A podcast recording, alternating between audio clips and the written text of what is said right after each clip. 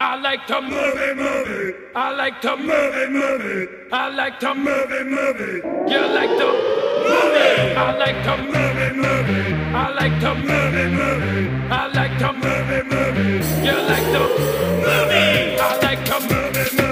I like to move it. I like to move it. You like to move it.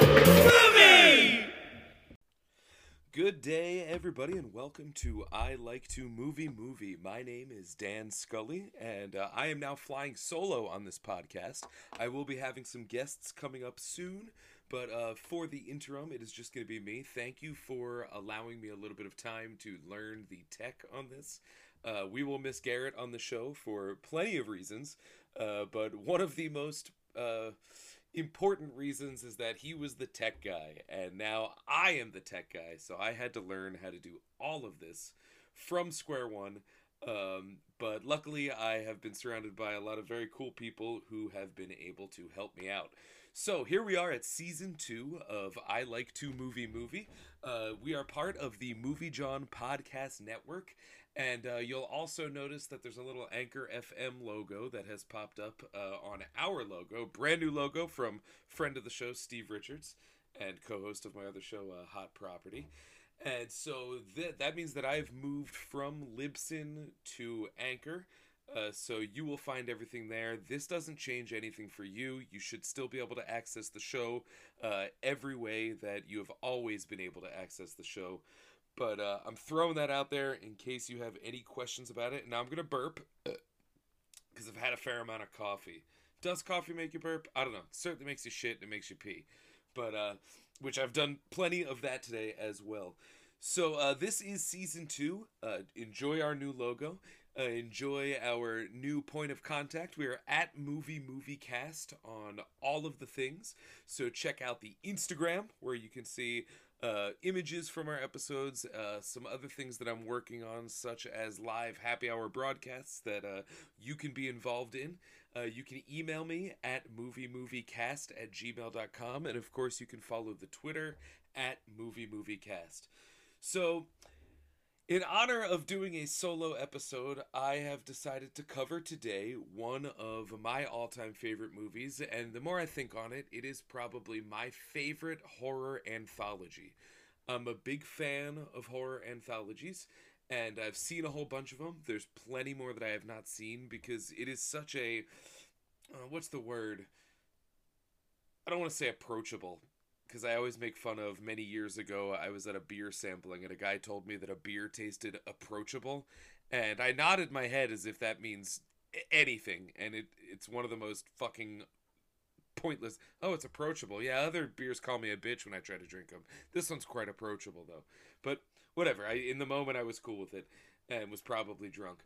But, yeah, it's a very approachable format. I think that it's a format filled with opportunities, especially in the world where multiple filmmakers are involved in a horror anthology, because you can have different styles, different directors, different writers approaching each segment of it. So, of course, I don't even know if I said it, the movie that I'm referring to is VHS. This is a movie that was made in 2012, I believe, by The Collective. Bunch of people that are actually all, like, big names now. And, but we will get into that in a little bit. I do want to check on the year before we move into some movie news. Yes, 2012. So we'll get into that shortly. But before we do any of that, let's talk about some movie news. Let's talk a little bit about what has been going on this week. So, first and foremost, there has been an announcement that Universal/Peacock is about to spend $400 million on a new Exorcist trilogy. A new Exorcist trilogy. The Exorcist, as it is, sort of has a kind of a wonky canon to it, as it were. The first Exorcist was released. It was then re-released with the version you have not seen in the late 90s, early 2000s, I believe, in which the spider walk down the stairs was added. A few other things. I think that most would be in agreement with me that the version you've never seen is actually the inferior of the two cuts. Then there was The Exorcist 2, A movie that I did not love when I first saw it, but in hindsight, it seems to be getting a lot of love, and I do plan on revisiting it sometime soon. We'll definitely do the whole series on this show at some point. Exorcist 3, based on the William Peter Blatty novel, which was a crime novel, sort of retrofit to be a part of the Exorcist canon. This is one of those movies that was not beloved, but is now a cult classic, and I've actually watched somewhat recently. And while it's a bit messy and a bit all over the place, and there are multiple cuts to play with, it's quite good. I'm definitely a fan of that. It has the best jump scare, I think, in the history of cinema. And to call it a jump scare is kind of inaccurate because it's sort of a slow thing. The jump doesn't come from any swell in music or from any sudden action. It's actually within the filmmaking. There's a tight zoom and then sort of a slow jump. But if you know what I'm talking about, the nurse, the scissors, that is some scary, scary stuff. So the response to this new Exorcist trilogy has, one, taken issue with canon, which, I even forgot, there was two prequels to The Exorcist. There was The Exorcist, what was it called? The Beginning, which was the Renny Harlin more blockbuster-friendly take on the material, as well as Dominion, prequel to The Exorcist, that was Paul Schrader's more Paul Schrader-y version, and Stellan Skarsgård stars in both. I've seen the Renny Harlin one. I believe I saw that in the theater when it came out. I remember nothing about it except a lady climbing on the ceiling, and I have not seen Dominion, but that will be corrected soon on this show, so stay tuned. I have no issues with alternate canon in any of these franchises, personally. I'm too big a fan of the Halloween franchise for that to be a bother of any sorts. The way I see it, it's all imaginary, and so you can kind of just pick and choose what you want. You know, for The Exorcist, you know, I love this series, but I have no particular love for the canon that it can't be messed with. I do know that... Ooh, big yawn! Big yawn! Oh, it's been a stressful 2 weeks! Ellen Burstyn is coming back for the trilogy. Linda Blair made a Twitter post about how she has not been approached for the trilogy yet, so that's still up in the air. I personally, I take the position of it just remains to be seen. You know, this is the kind of thing that, yeah, you can get mad about it. Yeah, you can get excited about it. And I am just going to remain curious. I'll definitely watch it when it comes out, and I will make my judgments then. But as it were, I mean... I'm down. More Exorcist is a good thing. I think I apply it the same way that I apply to Star Wars, Star Trek, Indiana Jones, all that stuff is even bad. The Exorcist is better than no The Exorcist. And as somebody who very, very strongly defended the Ghostbusters 2016 entry against the idiots who thought it somehow erased the existence of the other stuff, I apply that same thing here. If the new Exorcist turns out to be ballsack, the other ones still remain what they always were and what they always will be, and that's a good thing. And if new Exorcist material gets new eyes on the old stuff, that is a win as well.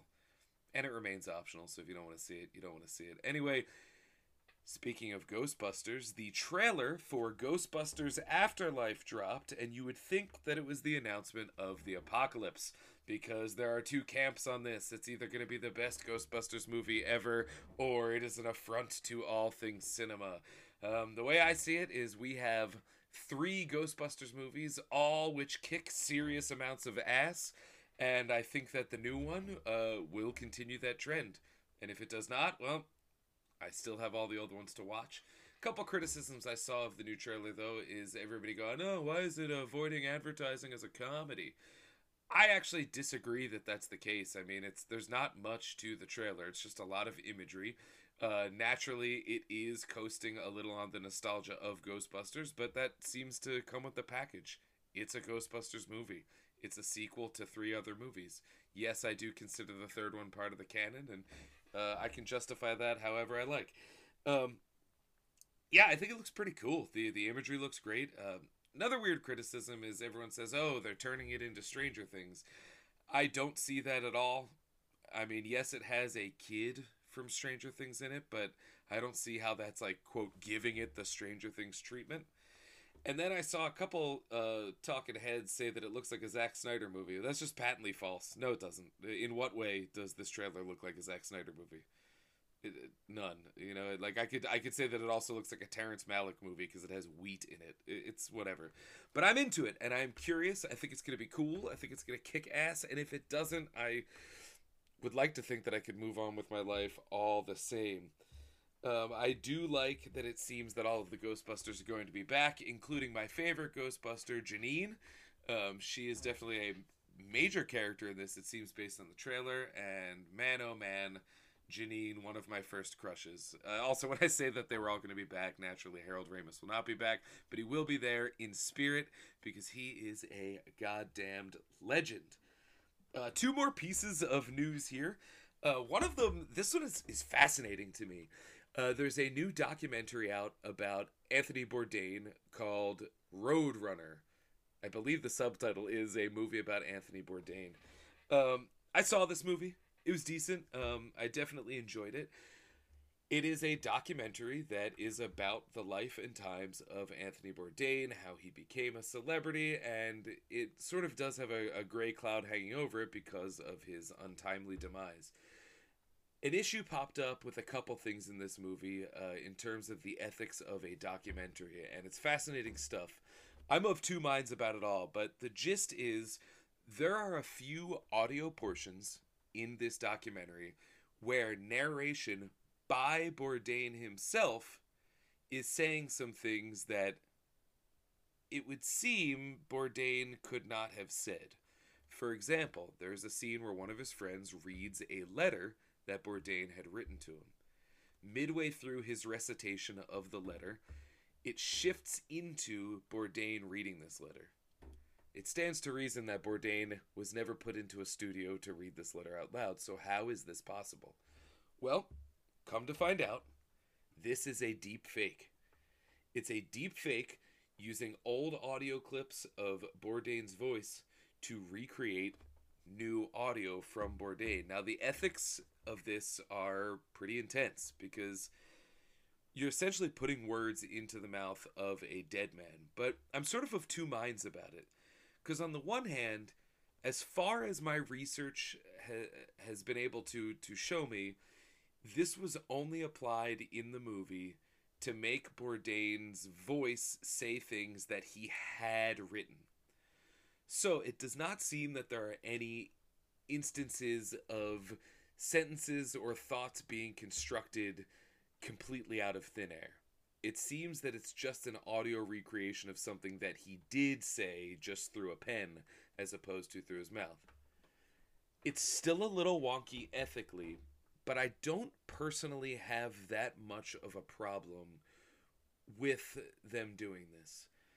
Partially because, as I said, they're not making him say anything that he outright did not say. But mostly because this is far from the first piece of dishonesty to be introduced into documentary filmmaking.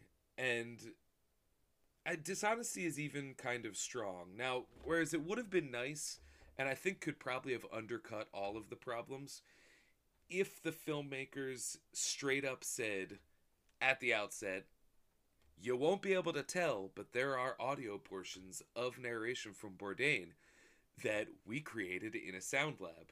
I think if they came up front about it, it would be a little bit easier to swallow for a lot of critics of this move.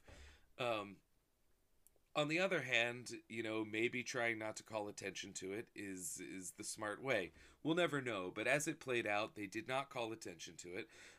Audience members and I are always savvier than anyone ever gives them credit for, and this is a case where people immediately picked up on it, said that is impossible for him to have said this. He is deceased, and he did not sit in a studio to record this letter. Whoopsie daisy. So now they have to answer for it.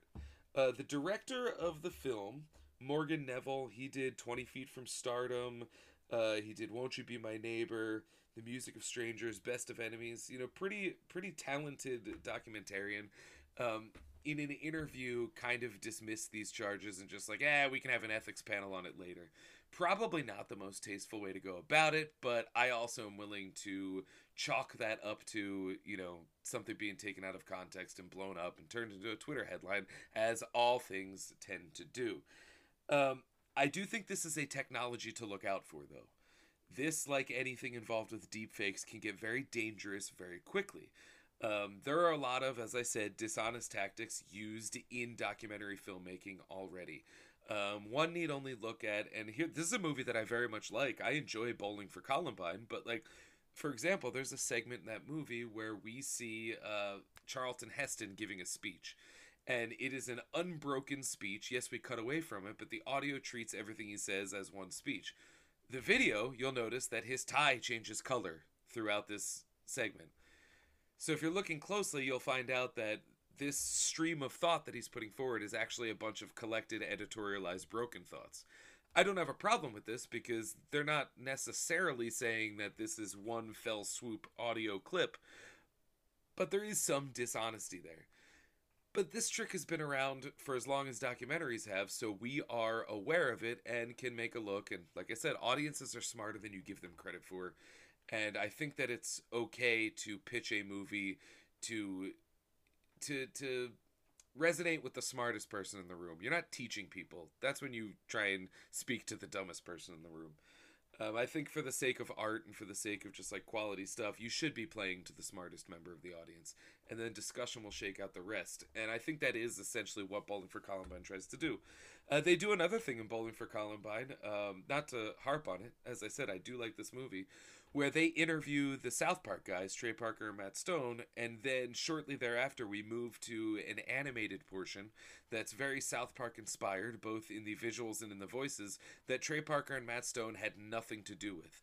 At no point does this movie expressly say that they made this cartoon, but the connection is strong enough that people would assume that.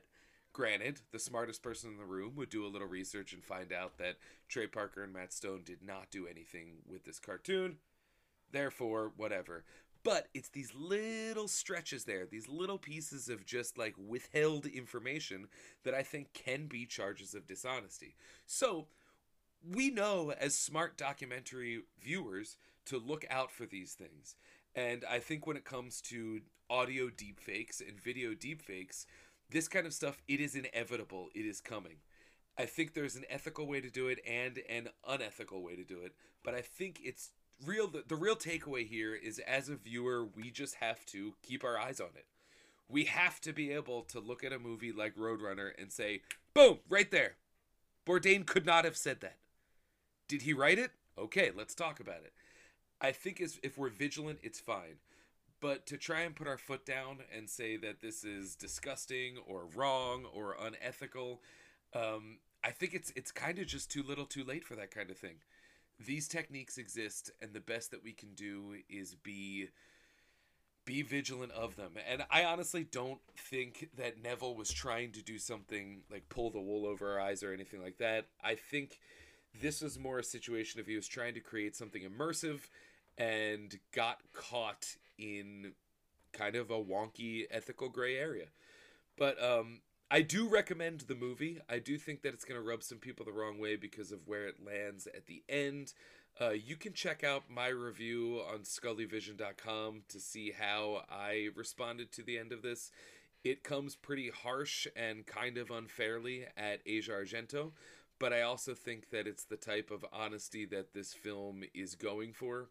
Doesn't quite land there. I was not as offended as many were, especially since Argento has proven to be not the most, not the least villainous person. But that said, I think the movie would have been more complete to actually involve her. At the same time, if I were her, I could understand not wanting to be involved. Last piece of news that I have is, this actually just happened this morning, and I might be speaking out of turn because this is another one of those things that got very vocal from a lot of people very quickly, and if I'm being honest, I don't actually know a lot about it.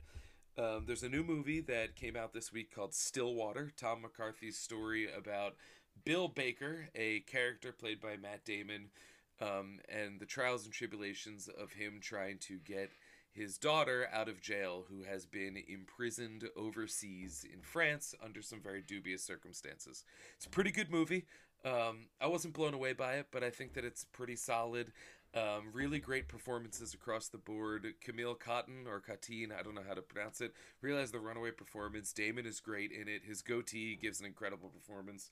I think overall it's a good movie, and it's one that's ballsy enough to land in a complicated area.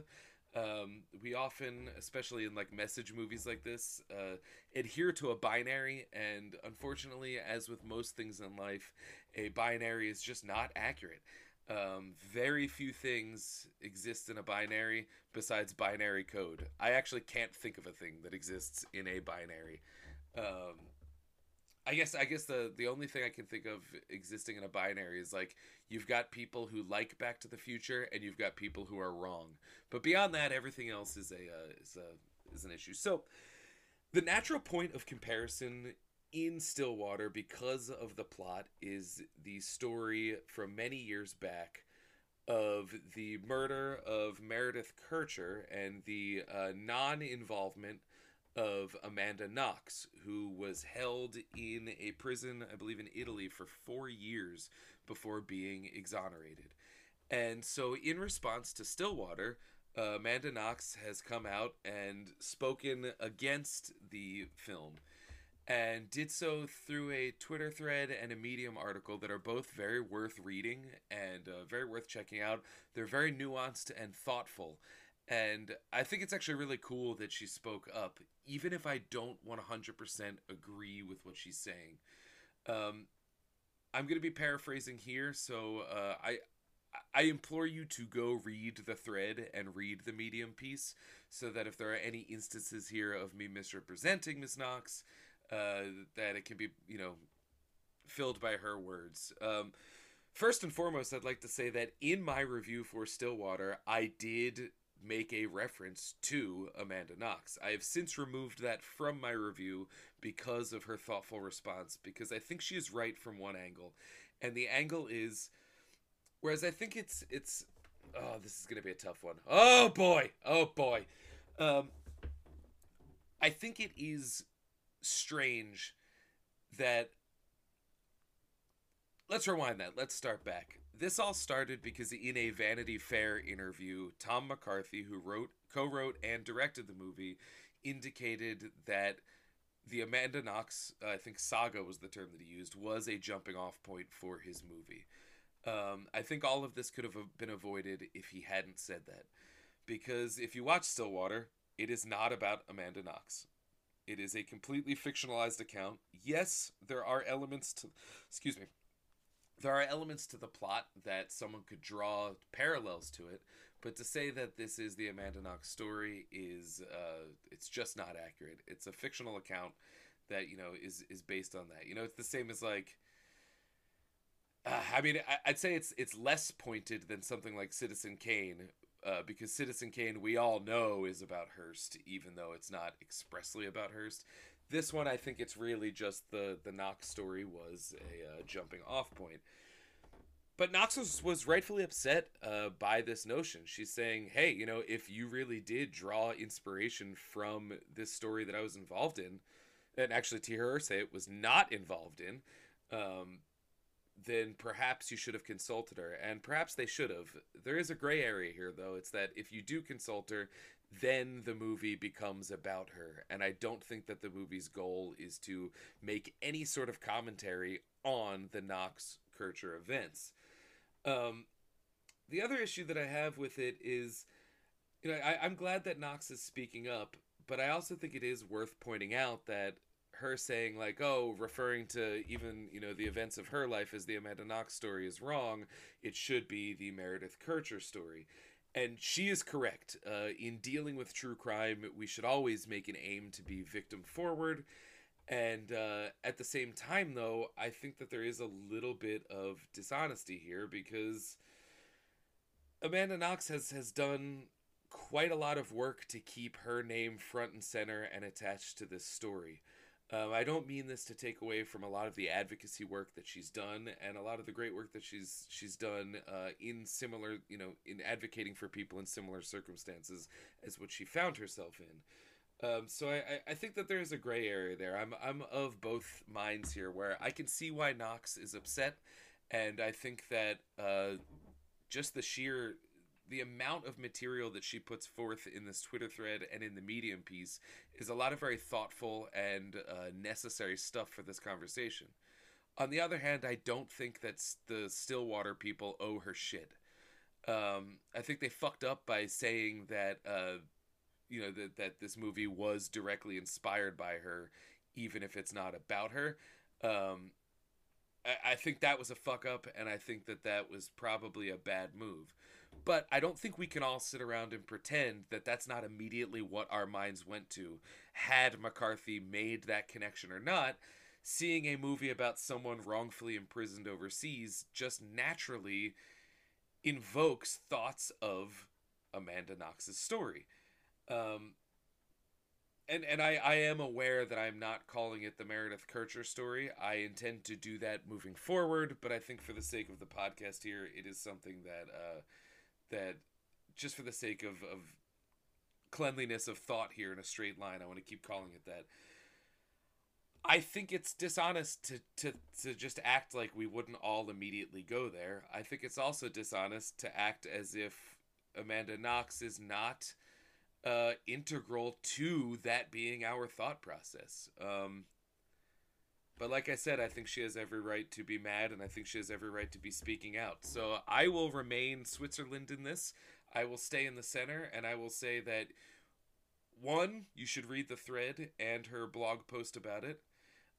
Two, I think that she has every right to speak up and an obligation to speak up, I think, because it is valid for people's stories to be used against their will, for that to be an upsetting and distressing thing.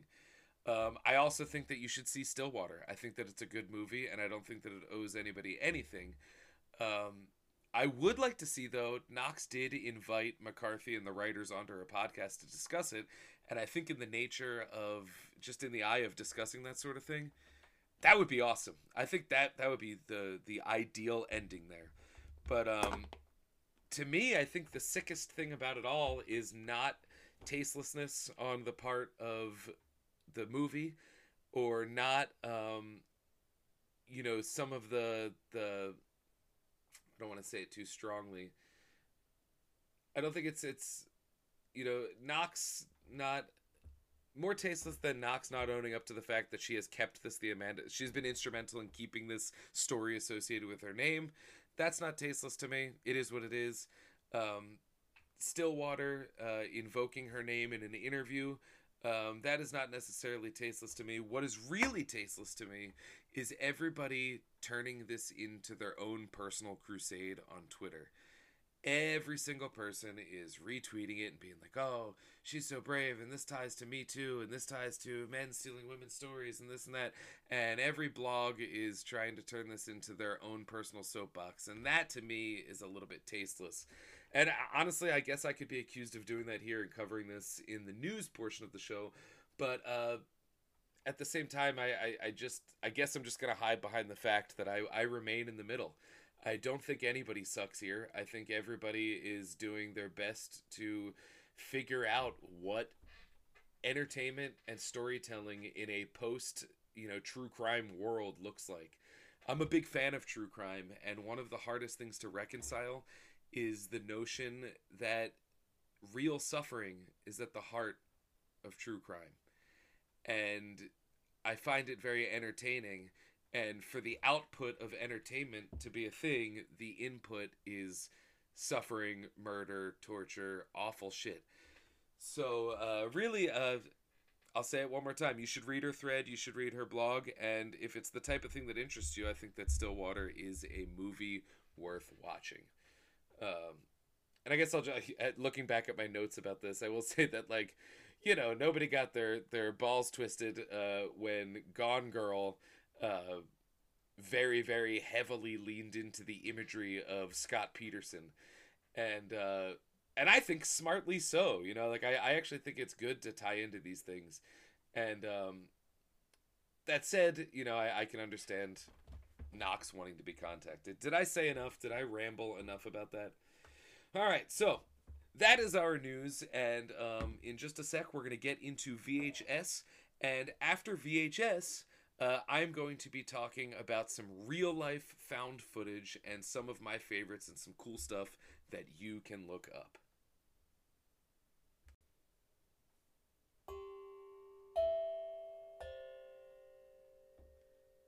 Alright, that little dumb tone thing I just did there indicates that we're back from the break.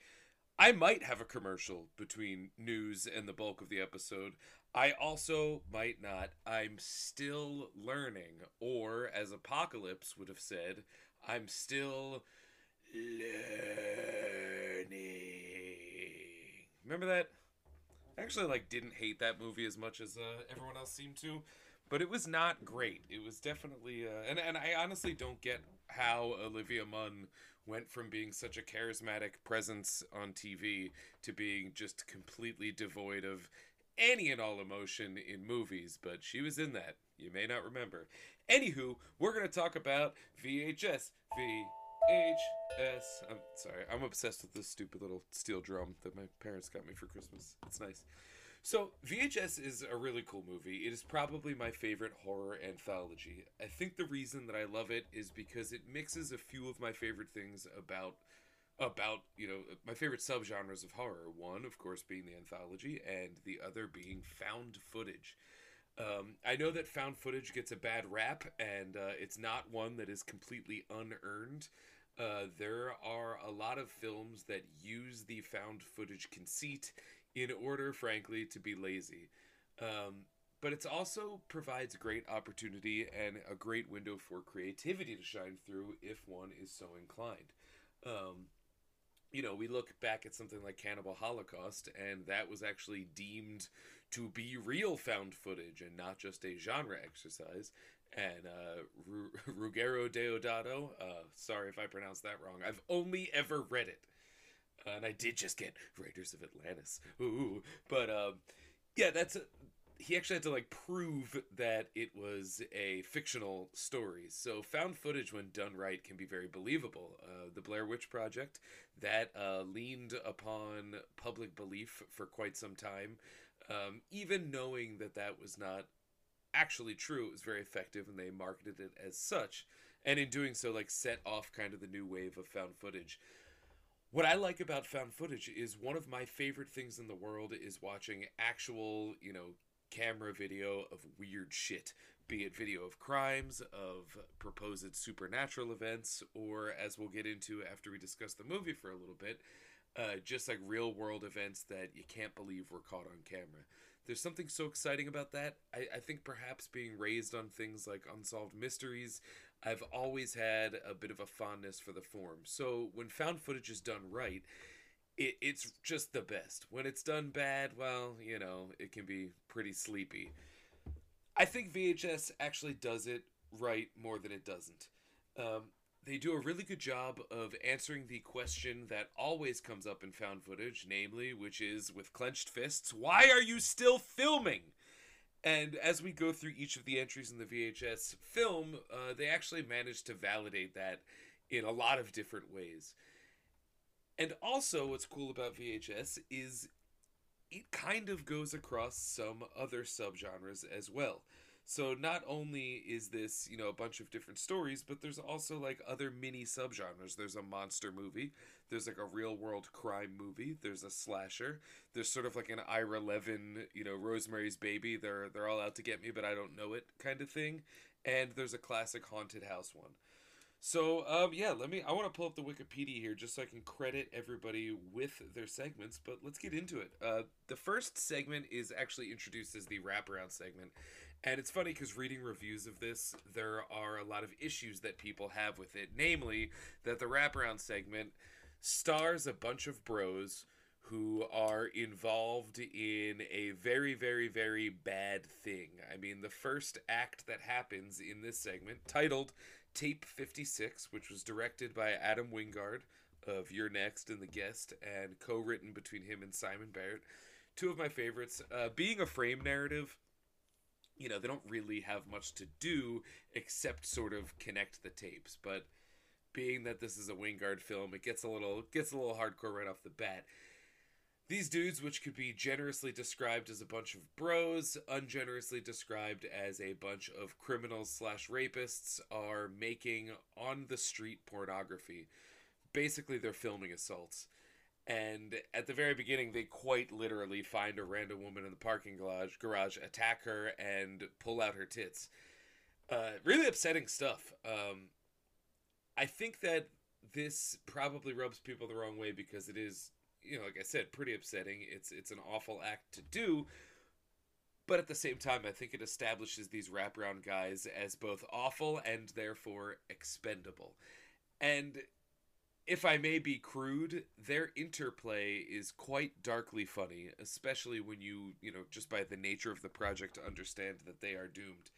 So it's pretty hardcore stuff, and it's stuff that is not in the real world. There are urban sharking videos that are really upsetting stuff. But anywho, the wraparound story is essentially this. They have been hired, offered a large sum of money to break into a house and get a single VHS tape. And when they do it, wouldn't you know, there are a bunch of VHS tapes, and it is difficult for them to determine which one. Their financier, if you will, says, oh, you'll know it when you see it, but apparently they don't.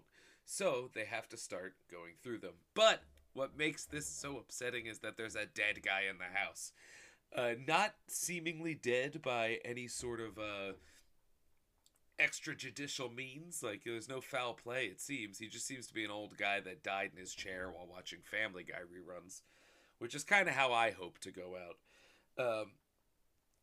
So yeah, this is their job, and these guys are going to make this tape and use it to finance their next porn tape, where instead of titties, they're going to be doing upskirts. It is horrifying stuff, but I think, oh, this could sound terrible, but I'll say it anyway. One of the things that is kind of crazy about some hardcore horror is that they also do double as titty movies, if you will, and this is something that we have moved beyond but comment upon regularly, and I choose to accept the VHS, and I think it was actually purported as a commentary on that. Whether it's one that actually sticks the landing is kind of up to you, but in no way does this frame what these guys are doing as a good thing.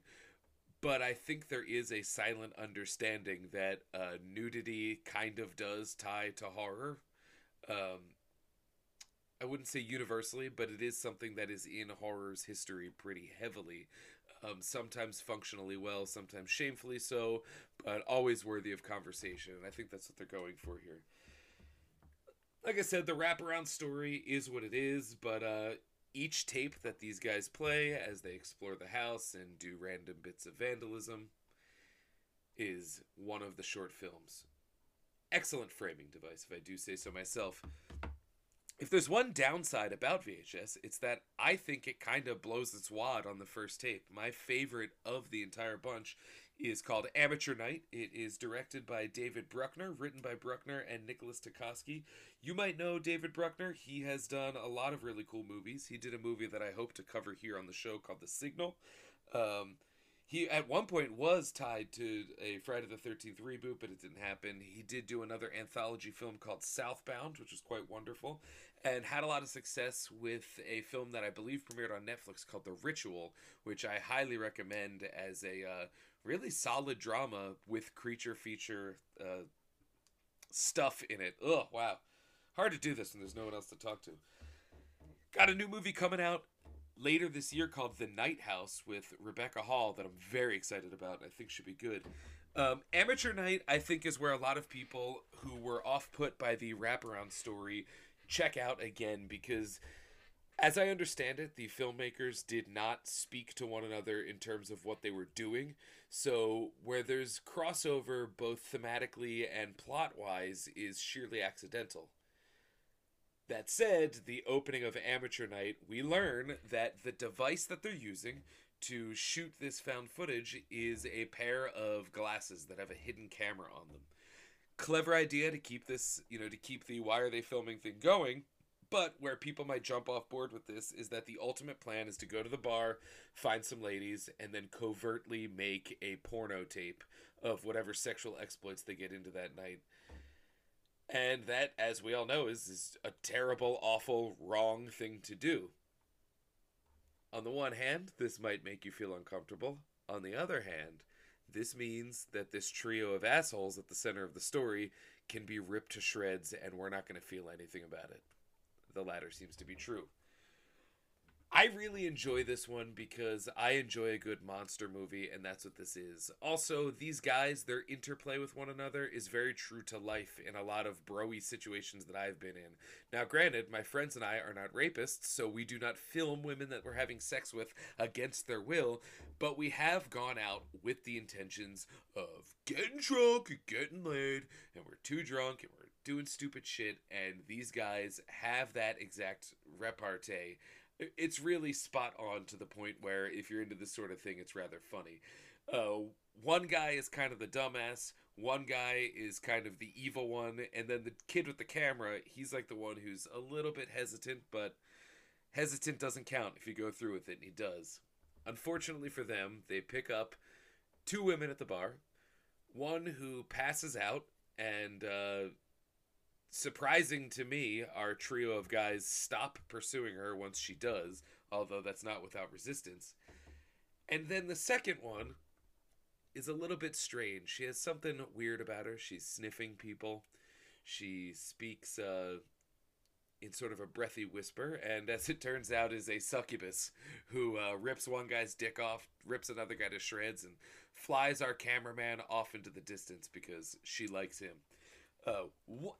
It's absolutely terrifying the way that they do it. It's such a good use of found footage, and I think what I like about it is the central performance from the actress. I'm going to pull up her name here.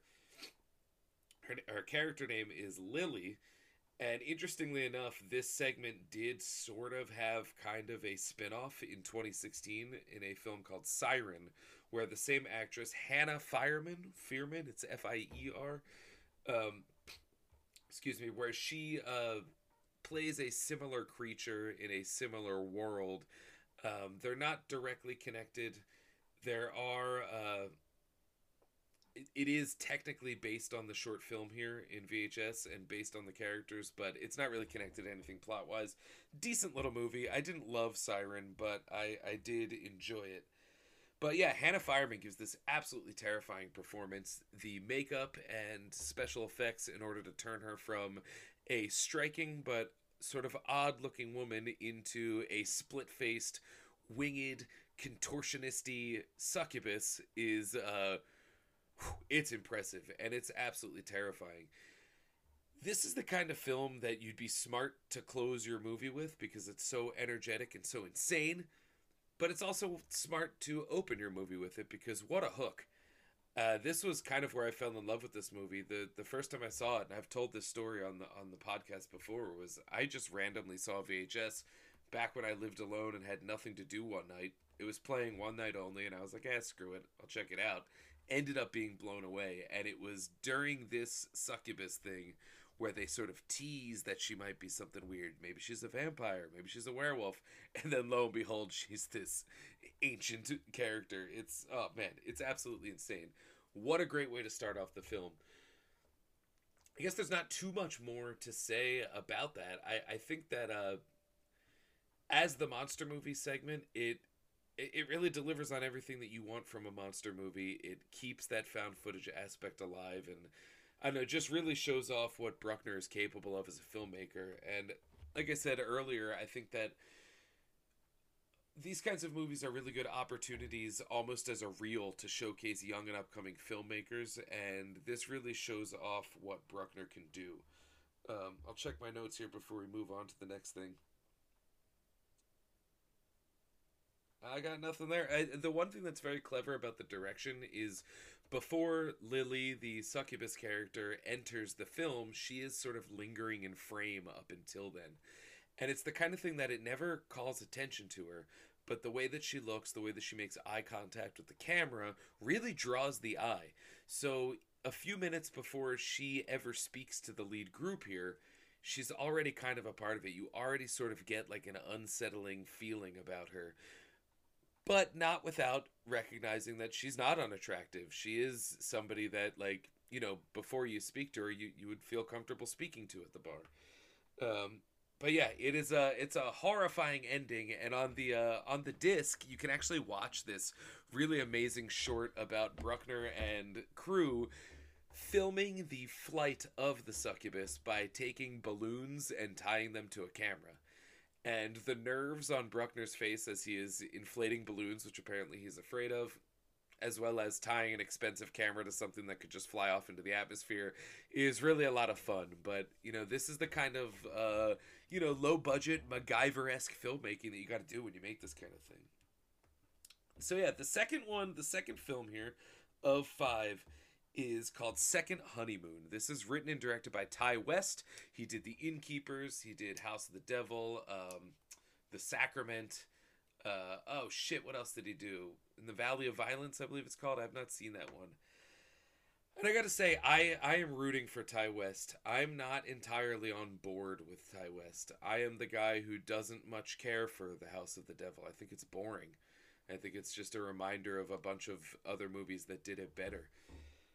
I think that Innkeepers has some great moments in it, but that's another, like, nothing happens kind of movie that, despite having great central performances, just doesn't do it for me. I'm rooting for him, and I'm willing to rewatch both of those again. I've done it before, and it still didn't get me. I do like The Sacrament quite a bit. I believe that's what it's called. Let's look that up. The Sacrament, yes. I enjoy The Sacrament. I do think that it fucks up a little bit because it actually breaks the framing device of the found footage in a way that... you know, it's blink if you miss it, but if you think about it the way that, you know, you think about Anthony Bourdain speaking from beyond the grave, you go, wait a minute, that doesn't add up. But nonetheless, it's a fucking horrifying movie. Not quite as horrifying as if you listen to the actual Jonestown tapes, but, you know, who wants to do that on a Friday? Ty West's entry, Second Honeymoon, is written and directed by Ty West, but the camera operators are essentially Joe Swanberg and, oh no, what is the other actress's name? They are a couple that are on a second honeymoon. It's like a road trip. And it's actually rather basic. It's really well done. I think this actually might be my favorite work of Ty West's because of the way that the plot unfolds. Swanberg plays sort of a version of himself, kind of a schlubby guy. With him is an actress who goes by the name of... Oh man, this is so tough. The new IMDb lineup is not exactly ideal, but we'll get there. And I'm still in Amateur Night. You gotta, like, keep fucking scrolling because every bar patron is credited, which I guess you want to. Stephanie, played by Sofia Takal, a filmmaker who has made some of her own movies that are quite good. She directed... the remake of Black Christmas. She did Into the Dark, Always Shine, Green. So, talented filmmaker, but in this she plays the other half of the couple, Joe Swanberg and her. His name is Sam in this. And it's really basic. It's just a couple checking into a shitty motel. He wants to film them having sex or making out, and she rejects it.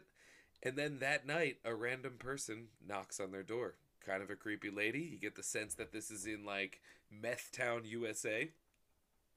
And that's that. The big scare comes at night when both parties go to bed and the camera that they're filming their trip with is activated and it's filming Joe Swanberg in bed.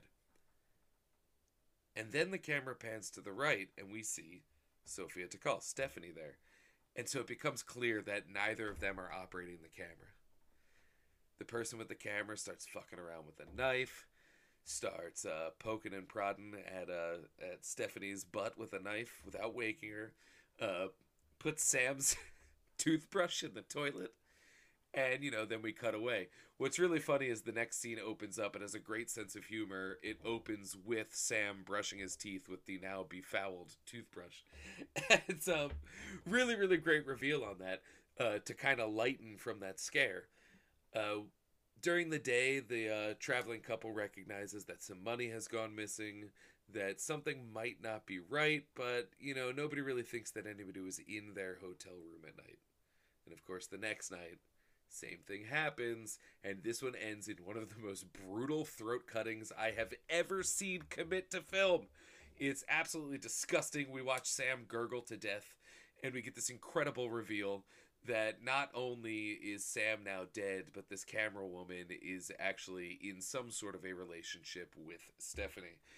And even though Stephanie rejected doing sexy things on camera with Sam, her and the killer, played here by Caitlin Scheel, they're making out on camera.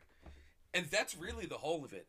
I think what's so scary about this is that anybody who has ever been on a road trip with their better half, there is a certain level of exposure to that. You know, there's you're on the move. Now it's a little different than it was, you know, 30 years ago, because you have your cell phones, you're kind of always on the grid. But there's still this feeling of being exposed. Anything can happen. Your car can break down. You might have to sleep rough. You're sleeping in a hotel that, you know, may or may not be fully clean. It's not ideal. The pillows suck. The sheets are warm and cold somehow. You can't see under the bed because there's probably a dead hooker under the bed. Just weird shit like that. And it's not always easy to do. Sometimes being on a trip like that, some tensions arise. And I think in this film, we do get to see a lot of those tensions arise, even if ever so quietly. It just feels very real and very lived in. And so as this plays out, I think it's actually especially tough when you're like the guy in the relationship to look at this, because, you know, it's not always fair, but you are the protector. You're typically the bigger, stronger entity in this. So when shit goes down, you might have to be the one to, you know, come to blows with somebody. I don't want to ever have to do that. I'm a runner. I'm not saving anybody's life.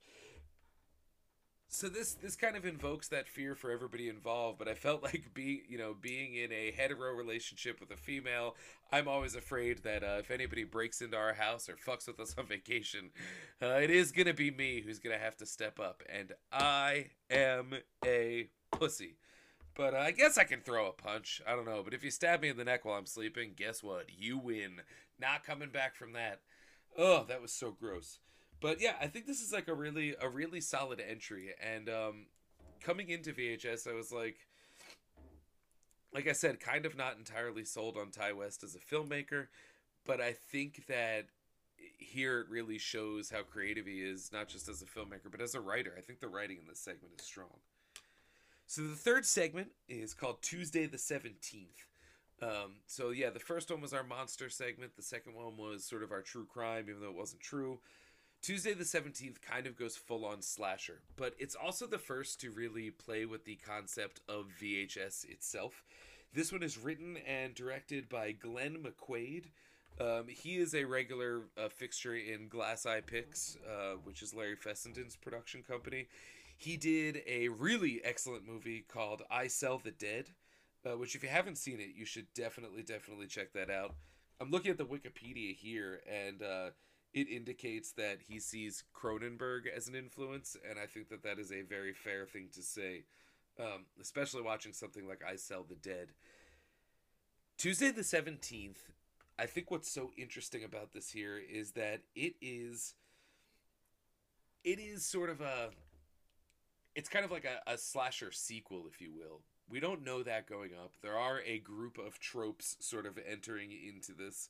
There is a virginal girl. There is like a cheerleader. You know, I don't want to call her the slut, but like, you know, if this was a Friday the 13th movie, that's what role she would be. There's a dumb jock. There's kind of a nerd that doesn't want to do drugs, you know, like that kind of a thing. And they're all driving out to the woods and filming this vacation. At first, it does sort of feel like, why are you filming? Because this one is rather funny up front. These characters are really a lot of fun to hang with. And they're filming every moment of this trip into the woods.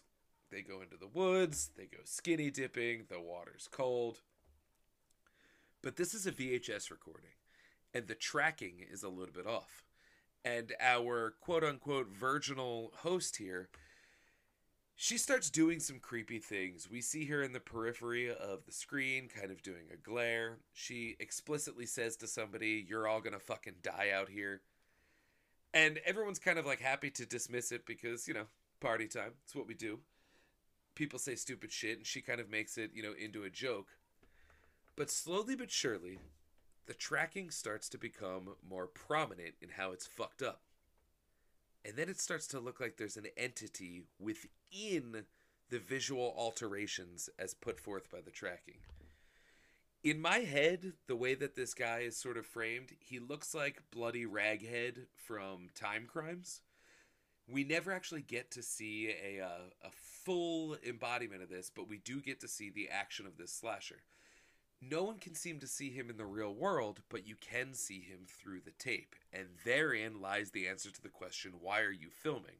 We're filming because this has happened before.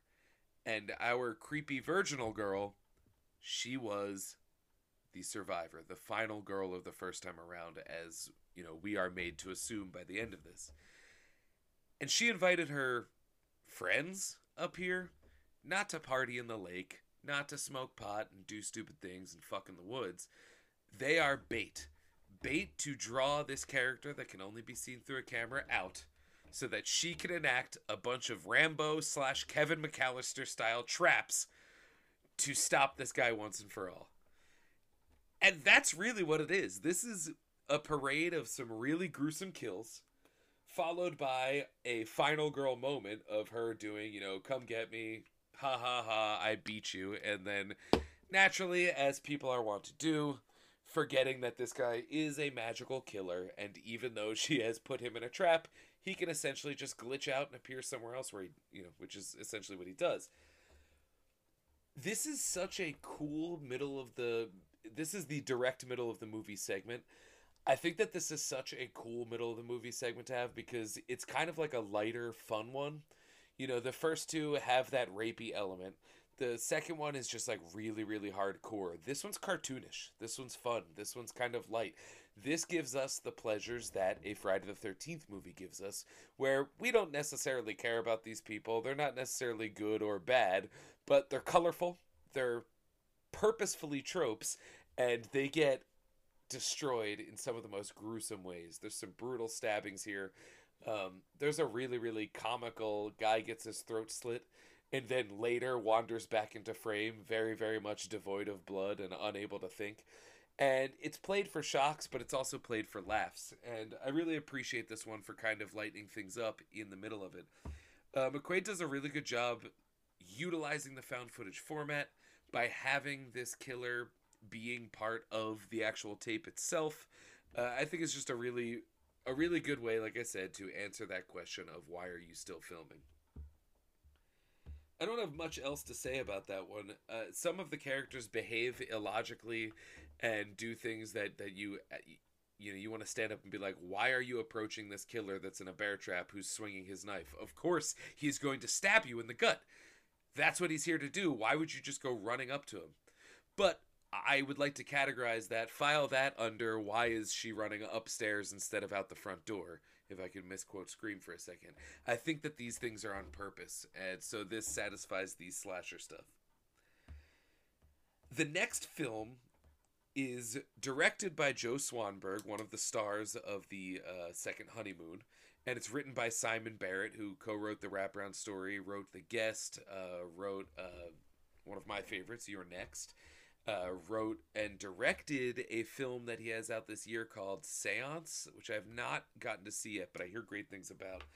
This one is called The Sick Thing That Happened to Emily When She Was Younger. I have a fondness for this one because on the night that I went to see VHS, there wasn't a lot of people in the theater, but they had posters that they were giving out if you could answer trivia.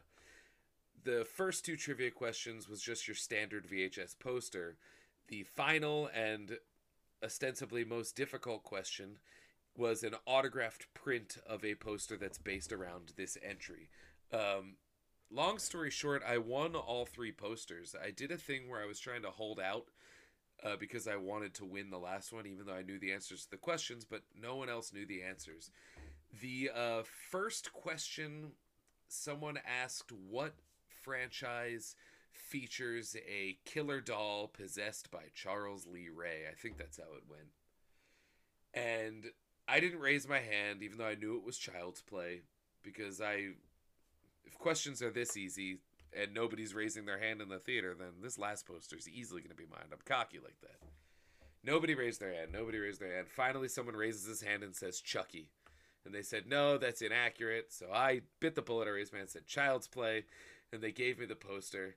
And that was that. And then I forget what the second question was. But the same sort of thing happened where nobody answered. And I raised my hand and I won a duplicate of the same poster. And I said to the representative in the theater, I said, listen, I don't actually want this poster. Like, can someone else take these just so I can be eligible for this final cool poster? And a couple people in the theater said that they would like those posters. So I just gave them to a couple of people. And then the third question was, who played Hannibal Lecter prior to Sir Anthony Hopkins? And the answer to that is, yes, you guessed it, Brian Cox in the wonderful film Manhunter. And so I immediately got that one right. I got the final poster. And here's the fun twist. At the end of the day, when the movie ended and we all left, the people who I gave the other posters to threw them in the trash. So I actually got all three posters. But the poster I have is based on this entry: the sick thing that happened to Emily when she was younger. This is the first instance that I've ever seen. I don't think it's the first instance that there was, but the first instance that I had ever seen of what is now called a screen life movie. We have seen an uptick in screen life movies post-COVID since we all communicate with each other over Zoom and things like that. Screen life movies are movies that take place entirely on a computer screen. So The Den, Unfriended, Host. There's a lot of really good ones. I get the sense that we're going to see a lot of them as we phase out of COVID or phase back in. We don't know where we are yet with that. We're going to see a lot more of these. The sentiment in the world of film has been, hey, please don't do this nonstop. But I think that it should be more of, please don't do this unless you have a story that's conducive to it. Because if you're just doing a screen life movie, because that's an easy way to get a movie done, I think that chances are you're going to end up falling victim to the same criticism that happens with most found footage, which is you did this because it's easy. That said, as I understand it, when they made Host, that was why they made Host the way they did, and that movie is absolutely terrifying, so I should just go fuck myself with these comments. This one here, in VHS, takes the form of a phone conversation between a woman named Emily and her boyfriend James. Immediately it's clear that James is in med school, and he is a doctor. He wants to be a doctor, and he is very far away from Emily, and so they're having a long-distance relationship. What's so cool about this entry is that she plays a woman who knows that her house is haunted by something and seems to be informed by a lifetime of horror movies. She is not afraid of this haunting. Her approach is, what can I learn about this haunting, and therefore, how can I stop it? She even makes a comment where she says, like, oh, maybe this haunting just wants me to, like, find its body or something. You know, something like The Ring. Pardon me for a second while I drink this water. I love my Swell water bottle. It keeps things cold. Probably would keep things hot too, but I just don't want to do that. I don't drink hot. So Emily has this haunting in her house, and it takes the form of, in the periphery of her screen, it looks like children popping up and slamming doors and doing things like that. And it's such a fun dynamic between Emily and James, because James is more of a skeptic. And he is like, hey, you know, maybe that was just the wind blowing it shut. But what's so beautiful is that he is, like, very supportive of her wanting to investigate. Some would say suspiciously so. But I think that the real reason that this works, partially, the script is quite good. But the performance from Helen Rogers, who plays Emily, is such an odd performance because I don't want to say that she sounds spaced out, because she doesn't. She sounds put together, but she's very atypical to what you would have of a woman in this situation in a classic horror movie. She, like I said, she's not afraid. She's actually very inquisitive, but she plays it with sort of a, I'll say, a spacey air, and smartly so, because this spacey air, we learn, is not because she's spaced out, but it's because maybe she is being a little bit more affected by what's going on than either she or James understands. There's a really great piece of body horror hidden in this, where she just does like kind of a reveal on her arm as she's digging into it with a pair of scissors, saying, oh yeah, I had this bruise here, I don't know what it is, but, you know, it's kind of a, you know, it's just kind of weird, it's kind of bothering me, but it's this horribly gruesome thing. And she's picking at it, and James is saying, no, stop. I will be there in a few weeks, and I will look at this rash that you have in your arm, this now hole that you have in your arm. And that's where it gets suspicious, because why would James not be saying go to a doctor if he's going to be there in a week? Lady's got a hole in her fucking forearm. The kind of thing that he says, oh, put some peroxide or iodine on it so it doesn't get infected. No, go to the doctor and get stitches. But what a brilliant piece of development in Simon Barrett's script here, because immediately the red flags go off. But because both of these characters play this as normal and play this as their, you know, sort of their relationship that they have, it seems normal, and it kind of holds back me saying, what the fuck is this? You know, it holds that back. Just for a little bit. There's times where she says, James, why weren't you filming when something haunted happens? Why weren't you filming this? Why weren't you filming that? And it seems suspicious that he doesn't immediately record every call. But the dynamic that they have is playful. It's a little bit spacey. So it feels... Not Kevin Spacey. That's very scary stuff. It's a little bit spacey. It's a little bit weird. So it kind of purchases our ability to go along with this and to go along with the found footage concept. Honestly, watching VHS last night for this episode, I was amazed at how much this segment raised in estimation for me. Like, I always enjoyed it. I don't want to say that I thought it was forgettable, but it isn't one that I always think of when I think about this movie, and I think that has changed now. It's truly unsettling. They do a lot of great, I don't want to say jump scares, but some cool... spooky stuff. My girlfriend Jenna always refers to it as bump in the night stuff. I can't watch this movie with her because she likes scary things. Like, she'll fuck with a Hereditary, but she doesn't like things that go bump in the night. So watching a Conjuring or watching something like this is just not gonna really go well with her. But it's very scary stuff. It's all very sudden, and it's quite clear to see. You know, nothing is hidden too far in the periphery. It's all very aggressive, which makes, once again, the interplay between our characters that much more fun to watch. Of course, there's the reveal. This is the Ira Levin story. The reveal at the end is that, no. This guy, James, is not far away. James is just right around the corner. And James has been monitoring Emily. And Emily is one of many hosts. That James has been cultivating, who he has a relationship with, and who, as we understand it now, not ghosts, but aliens have been impregnating with fetuses. An interesting thing that they do is they make James evil, but not evil. You do get the sense that he is also being held hostage by these creatures and is acting as he does because he has no other choice. That said, that's an explanation. But as they say, not an excuse, especially when he's got other women lined up. This is truly, truly terrifying stuff. I think that it uses the gimmick very, very well. And I'm going to check my notes one more time before we move on. Yeah, this is a Screen Life movie. There was a movie recently called Profile. Timur Bekmambetov, I believe is how you pronounce his name. The guy who did Wanted and the Night Watch, Day Watch movies. Day Watch. He did a really, really cool Screen Life movie just this year called Profile that I would love to recommend to you, that is a reporter going undercover as we know, there is a pipeline of young European women getting drawn into ISIS via the internet. And Profile tells the story of a woman who is doing investigative journalism by trying to take that pipeline as far as she can without actually getting drawn into ISIS as an investigation. Naturally, things don't go as planned. It's quite good. I highly recommend Profile. The final segment in VHS is probably my second favorite in the whole thing.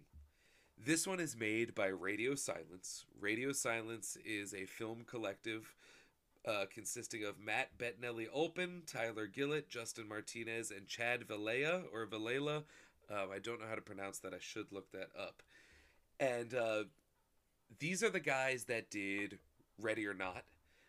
These are the guys that are doing the upcoming 5th Scream movie that's called Scream. They were also involved in Southbound.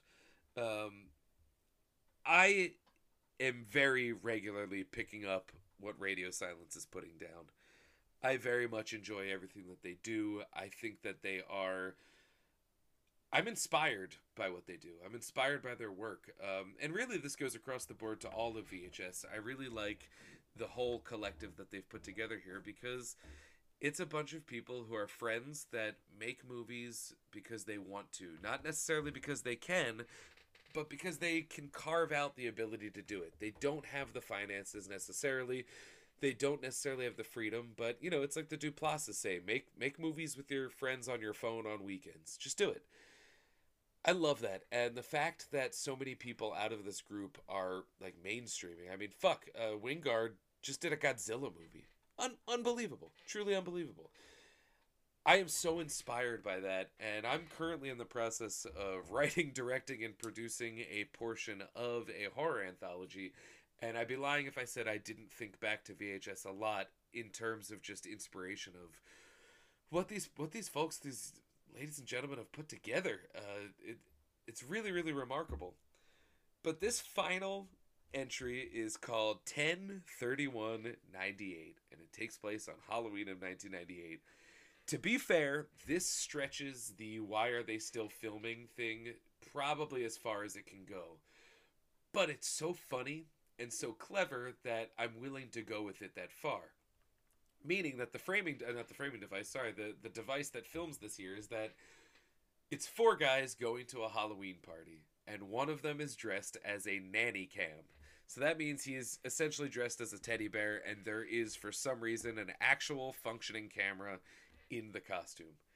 They have no means to an end as to why they're filming or what they're filming for. I don't even know if all of the guys in this party are aware that there's film happening. But he's a nanny cam, and his nanny cam is functional. I'll take it. Four guys get invited to a party at a mysterious location, and they go there, and the house is empty. But the house is a little strange, and they think that this is a haunted house attraction, and it soon becomes very clear that no, this is a haunted house, and they have stumbled upon a demonic act of sorts.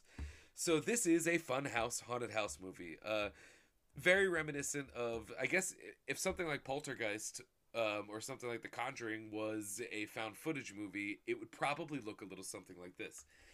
As a departure from the way that the dudes behave in the wraparound story and in the first amateur night entry, as well as the slasher one. What I like about this one is that the dudes going to the party, they're not rapey guys.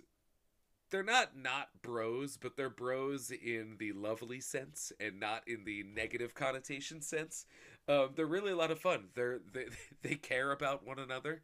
They want to go out and have a good time. They carry things for one another. They joke around. They bust each other's balls, but they have such kind spirits to them comparative to the other young men in this.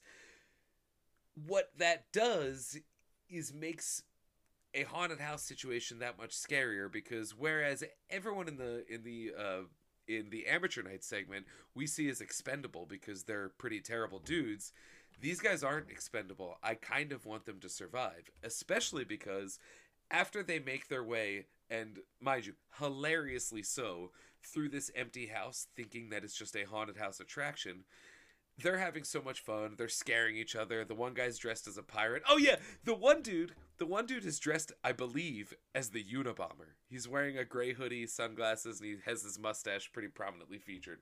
Really, really funny stuff. And they're just goofballs. And they're acting the way that any of us would act in a haunted house situation. Because it's fun. It's goofy. You're scared. You get giggly. They hear a party in the attic because, as far as we know, they think there's a party here. But when they get up to the attic, there is some sort of ritual going on.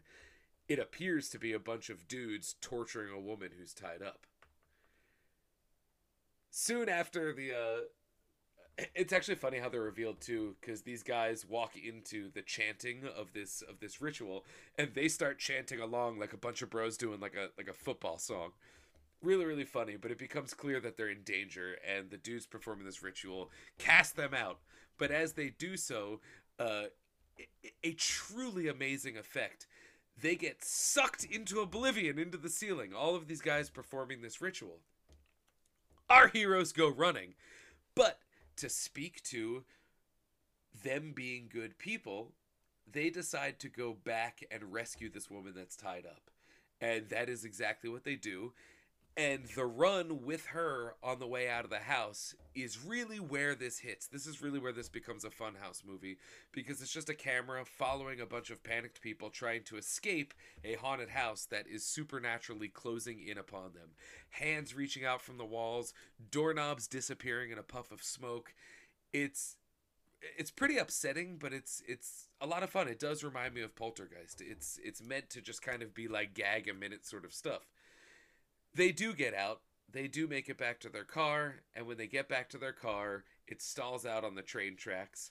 The woman that they've rescued, disappears from the car and appears outside and taunts them very creepily. And they are soon hit by a train, and that is, where our film ends. I said earlier that the first film, Amateur Night, would have been a good way to close it. I think I'm going to walk that back a little bit, whereas I think it would have been a good way to close it, and I think it was also a very good way to open it. I think that one and this one, 10/31/98, could probably swap out. I think that it probably is smart to have this at the end because of what I said earlier in the characterizations of the dudes. They're guys that we don't want to see die, and we do see die. And, then, of course, when the film ends, we cut to just... we have to go back to the wraparound. We'll get to that in a second. We get another taste of these shithead dudes in the wraparound story. This is probably my second favorite one in the entire film. I just think it's a really well-done, almost deconstruction of a haunted house movie because of the way that they treat it in a meta style for a while, where they think that it's just like a gag. It's just a... what's the word? It's like a haunted house event as opposed to an actual haunted house. There is an alternate ending to this that is absolutely hilarious that you can see on the disc, where they do get out of the car. The train smashes the car, but they do get out. And for all four of these guys, it's a hilarious lark. They all laugh like, oh shit, man, that was close. Oh wow, that girl disappeared. Woo, that was crazy. And, but they all agree that this is the best Halloween party ever. Really a lot of fun. And whereas that would have been a nice way to end this, because we have to go back to the wraparound story, I think that it's more tonally consistent to have the downer ending of everybody getting rocked by the train. I also think too, because we do have a wraparound story where this footage is being found, if these guys survived, there's no reason why this footage would have been lost in the first place. We close the wraparound story. Now, what I'm about to cover with the wraparound story, this was kind of checked in upon intermittently. Essentially, the old guy becomes undead and kills everybody, and, that's that. It's a little bit of unsatisfying wraparound story to close with, but at the same time, wraparound stories are always the most difficult part of an anthology, because every anthology is only as strong as I don't want to say it's only as strong as its weakest element, but the experience, you know, not every segment in an anthology will be as strong as its strongest, and oftentimes there is a little bit of a flavor loss at its weakest. I think with VHS, they're all very strong. And I think as wraparound stories go, this one's pretty strong.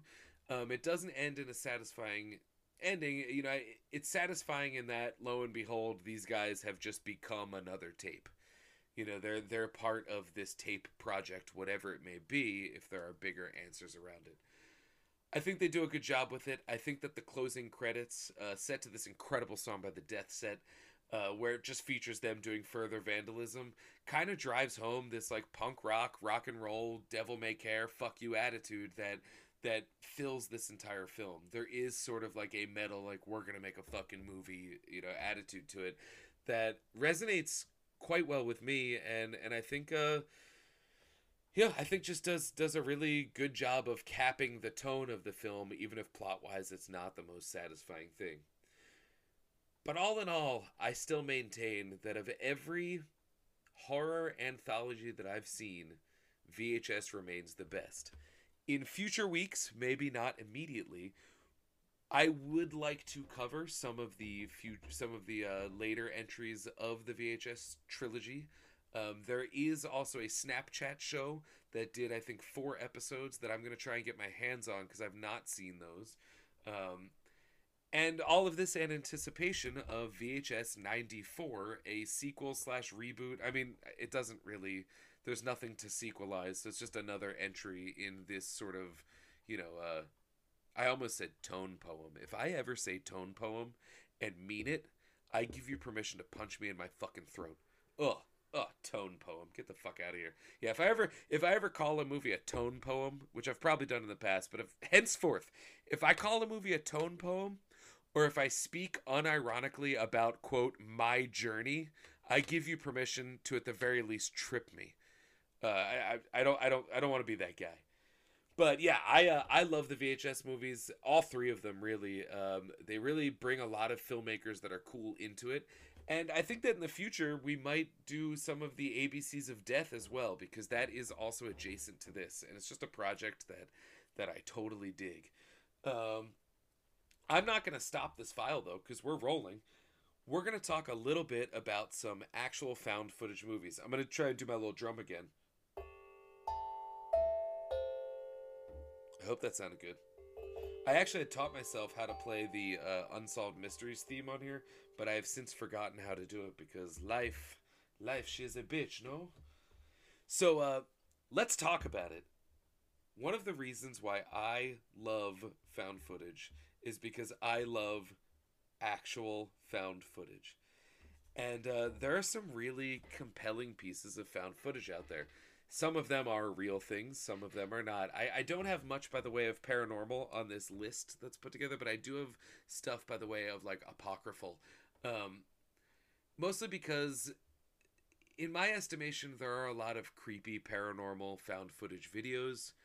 I don't think that there are many that are very convincing, especially in the modern era, because there are so many amazing things that you can do with digital editing and things like that. But there's one paranormal film that exists before all this. It's a controversial one, and paranormal might even be strong, but what I'm referring to is the Patterson-Gimlin film. This is the 1967 footage of Bigfoot. When you close your eyes and picture Bigfoot, this is the image that you picture. And the Patterson-Gimlin film endures because there's only so much information captured on this film, and there's really not much to work with. There's not a lot of angles that you can approach this film and say, hey, you know, this looks fake because of this, because there's just not enough information in the frame. You know, you can say it could be a guy in a suit, but frankly, it's not that clear. You could say that it walks a certain way, but frankly, it's not that clear. But it does exist before digital editing. So all attempts to disprove the Patterson-Gimlin film really take the form of trying to call out the character of Roger Patterson and Bob Gimlin, who captured this footage. I don't think that that's necessarily invalid, but it hasn't been enough to convince me. I don't want to get into it too deeply, but I will say that my final stance on the Patterson-Gimlin film is this. I don't know if it's a Bigfoot, because I don't know if Bigfoots are real, and I kind of doubt that they are. I'd love for them to be real, but I just haven't seen it yet. Been doing my research, though. I've been talking to skeptics and believers, and I've heard some compelling arguments either way. So my final stance on the Patterson-Gimlin film is basically this. I don't believe that it's a hoax. I do believe that they caught something. I'm not ready to believe that what they caught is a Sasquatch. That's where I'll leave it. I don't think they purposefully faked a hoax. Another classic piece, and this is one everybody's seen, is the Abraham Zapruder film. This is the film that captured the death of President John Fitzgerald Kennedy. Ask not what your country can do for you. He is the vocal basis, the audio basis of Mayor Quimby on The Simpsons. The Zapruder film actually wasn't seen for a while. It was, I believe, brought to America's attention by Dick Gregory. I'm going to pull up the Wikipedia just so I can get this right. Dick Gregory, comedian and social critic. I'm quite literally reading that on the Wikipedia. Social critic. No, but like really just like one of those like cool dudes who did some cool stuff. I can't find anything about it.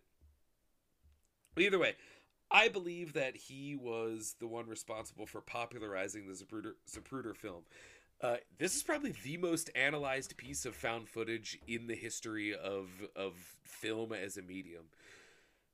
Because whereas there's an official story to what happened to JFK, it's one that just due to the nature of information gathering at the time has a lot of, I don't want to say holes in it, it's a complete story, but it has a lot of gray areas into which conspiracy theorists and folks who like to think about this stuff can insert irrefutable material that might not necessarily be true, thus causing uncertainty.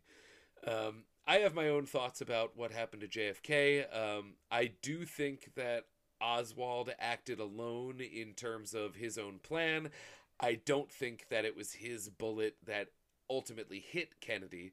So whereas I do think he did try to kill him, I do think his declarations of "I'm a patsy" were also true.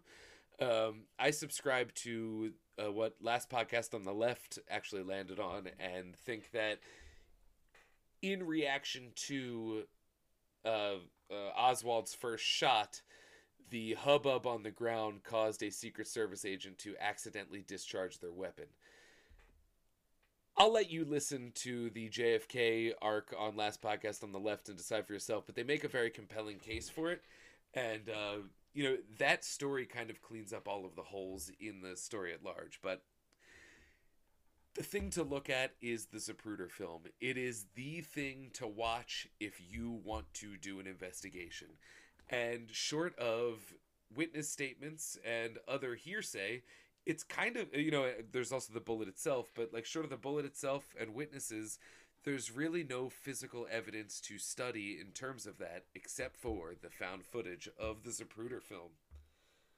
A couple other pieces of film that I actually haven't seen but would like to see are two that I think are officially lost forever. The first being the Timothy Treadwell death audio. From you'll know him from Grizzly Man. Timothy Treadwell was the grizzly bear enthusiast who stayed a little too late in a particularly food-scarce season in grizzly bear country and got his ass ate by a bear. The audio was recording, and this audio does exist.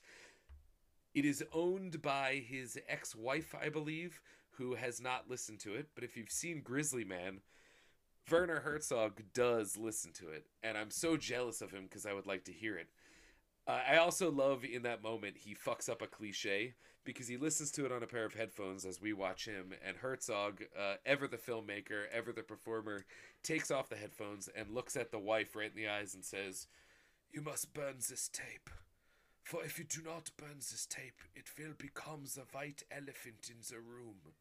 Mixing the cliches of white elephant and elephant in the room, but he's Werner Herzog. He gets to mix cliches if he wants, especially after listening to what I understand is a pretty harrowing piece of audio. I would hope one day to see it the same way that I would hope to one day see the Steve Irwin footage that apparently exists. But at the same time, it is not my place to demand that we see these, because this is very personal items to some very real people with real feelings that, you know, befell some tragedy. But in terms of found footage, Timothy Treadwell is like one of the holy grail pieces. The other holy grail being that of the on-air death of Christine Chubbuck. Christine Chubbuck was a newscaster who shot herself in the head on air unexpectedly. There's a really wonderful movie about this called Christine, not about the car. This one came out a few years back. It stars Rebecca Hall and is it Michael C. Hall? Do they really have the same last name and they were in the same movie together? No fucking way. Is that what Dexter's name is? Is he Michael C. Hall, or am I thinking of someone else? Michael C. Hall. Okay, they're not related. I do know that. But, yeah, they are, and it would be weird if they were, because they are sort of, there's like a will they, won't they thing going on in this whole thing, and if they were related, it would be weird. That said, I would love to one day, like, make a high-class art film that no self-respecting actor would ever turn down, but demand that the two lead lovers be played by Jake and Maggie Gyllenhaal, two such consummate performers that they might just go through with it. Although I think at the end of the day that might be criminal, and while it would be tasteless, that's why I'm doing it, because that's funny to me. I wouldn't actually do it. Calm your tits. Christine is this really wonderful movie about Christine Chubbuck. She was unwell and took issue with some stuff on the job, at least as this, if this film is to be believed, and she shot herself in the head on air. For a lot of reasons. I don't want to single one down, but due to what she said before she shot herself, she was sort of taking issue with the sensationalism of the news. That in conjunction with the fact that, you know, she was not getting the stories that she wanted. She was getting fluff pieces due to sexism. So Christine Chubbuck did shoot herself on air, and it is, let's see, I'm going to find that quote, actually, because it's pretty scary stuff. Oh, man. So, yeah, we're going to read the Wikipedia here. On the morning of July 15th, 1974, Chubbuck confused coworkers by claiming she had to read a newscast to open Suncoast Digest, something she had never done before. That morning's guest waited across the studio while Chubbuck sat at the news anchor desk. During the first 8 minutes of her program, Chubbuck covered 3 national news stories and then a shooting from the previous day at a local restaurant, the Beef and Bottle, at the Sarasota-Bradenton Airport, an airport I have flown into many times because my grandparents lived down there. That part's not in the Wikipedia. The film reel of the restaurant shooting had jammed and would not run, so Chubbuck shrugged it off and said on camera, here's the quote, "In keeping with the WXLT practice of presenting the most immediate and complete reports of local blood and guts news, TV 40 presents what is believed to be a television first, in living color, an exclusive coverage of an attempted suicide." She then drew a .38 caliber Smith & Wesson model revolver and shot herself behind the right ear. She fell forward violently, and the technical director faded the broadcast rapidly to black. Because this was live, and this was back in the day when this sort of thing wasn't necessarily recorded for posterity the way that we can do now in the digital age, it is believed that the network does own footage of this. This is a live broadcast, so it also stands to reason that folks out there in the world may have been recording for some reason, you know, just because VCRs were around. This is 1974. Not quite as common, but it is feasible to believe that somebody somewhere may have been recording it, but we don't know that. I went online looking for this video because I'm a sick fuck, and I was able to find what looked to be an extremely corrupted tape that you can't see any. You can see an image of a body, what looks to be on the news. It looks to have some production value to it. And when this image pulls out the gun and shoots itself, it's quite a believable physical reaction by the body. The detail is not high enough that you can see a face or any blood, guts, and gore or anything like that, but it's quite unsettling. Further research indicates that this one copy that I was able to find is indeed a hoax that somebody just did as a way of circulating this. But even this was particularly hard to find, so I don't know if it is a hoax or if it is real. I think I might feel bad linking to it directly on the show notes because it could be real. But I will say that if you dig not that deep, you'll be able to find it. It's pretty unsettling stuff. The corrupted nature of the film adds to the unsettling nature of it. But in keeping with the spirit of today's episode of I Like to Movie, the corrupting of the film, if this is a hoax, means that this is a well-directed, well-conceived piece of found footage filmmaking. And so that's kind of where my love of found footage comes from, is the idea that we're in a position where the investigation of new found footage is tough to do because of things like deepfakes and you know, digital editing and things like that. At the same time, this means we get a lot of really cool found footage filmmaking in the form of hoaxes. So this is a world that I love to play in, and I guess in summation, I think that VHS really does it best. But who knows? There's plenty of movies to see, and goddamn it, I intend to see them. I think that's really all for today's episode. Thank you so much for dealing with me and the growing pains as the show grows. I've got some guests coming up in the future. I am also working on a spin-off podcast called Twin Speaks, where I will be going through every piece of Twin Peaks-based media imaginable, including the books per yesterday's internet poll. And I will make sure if you are so inclined to follow along that you can. We're going to try and unlock the secrets of Twin Peaks, if and so they can be unlocked. You can find me on the internet everywhere at Dan Scully. You can check out my website, scullyvision.com, that has links to everything that I do, links to all of the podcasts. This podcast is part of the Movie John Podcast Network, and I'm a staff writer for Movie John, so definitely log on to MovieJohn.com and check out the wonderful work that we're doing there. There is a Patreon that is currently active where you can get some cool stuff, and we can work on making Movie John the best that it can be. You should also check out Findy.com for a look at local film and theater to which I contribute.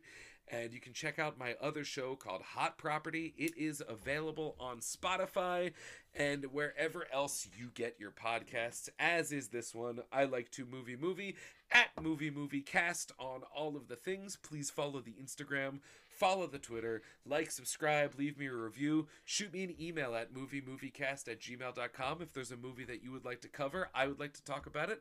Heck, if you want to come talk about a movie that you love and you're comfortable on a microphone, I would be very, very happy to talk to you about it. So definitely check in with all of that, and keep your eyes peeled to the social medias, because I will be hosting a online digital movie discussion happy hour in the coming weeks. Fuck it. The tentative date for that is going to be Friday the 13th of August, 2 days before I turn 37, which is fucked up. But that's not locked in yet, but pencil that in, and we will be back in 2 weeks with another episode, which I will be announcing the movie of on the social media, at MovieCast on all of the things.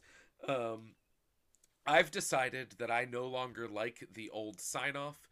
Also, it was sort of like a two-person thing, and we're not going to do that, so I'm just going to keep it basic and say, thank you for watching. Okay, let's start over. I'm going to say, thank you for listening to I Like to Movie. My name is Dan Scully, and there's something good about every movie you see. Yes, even that one.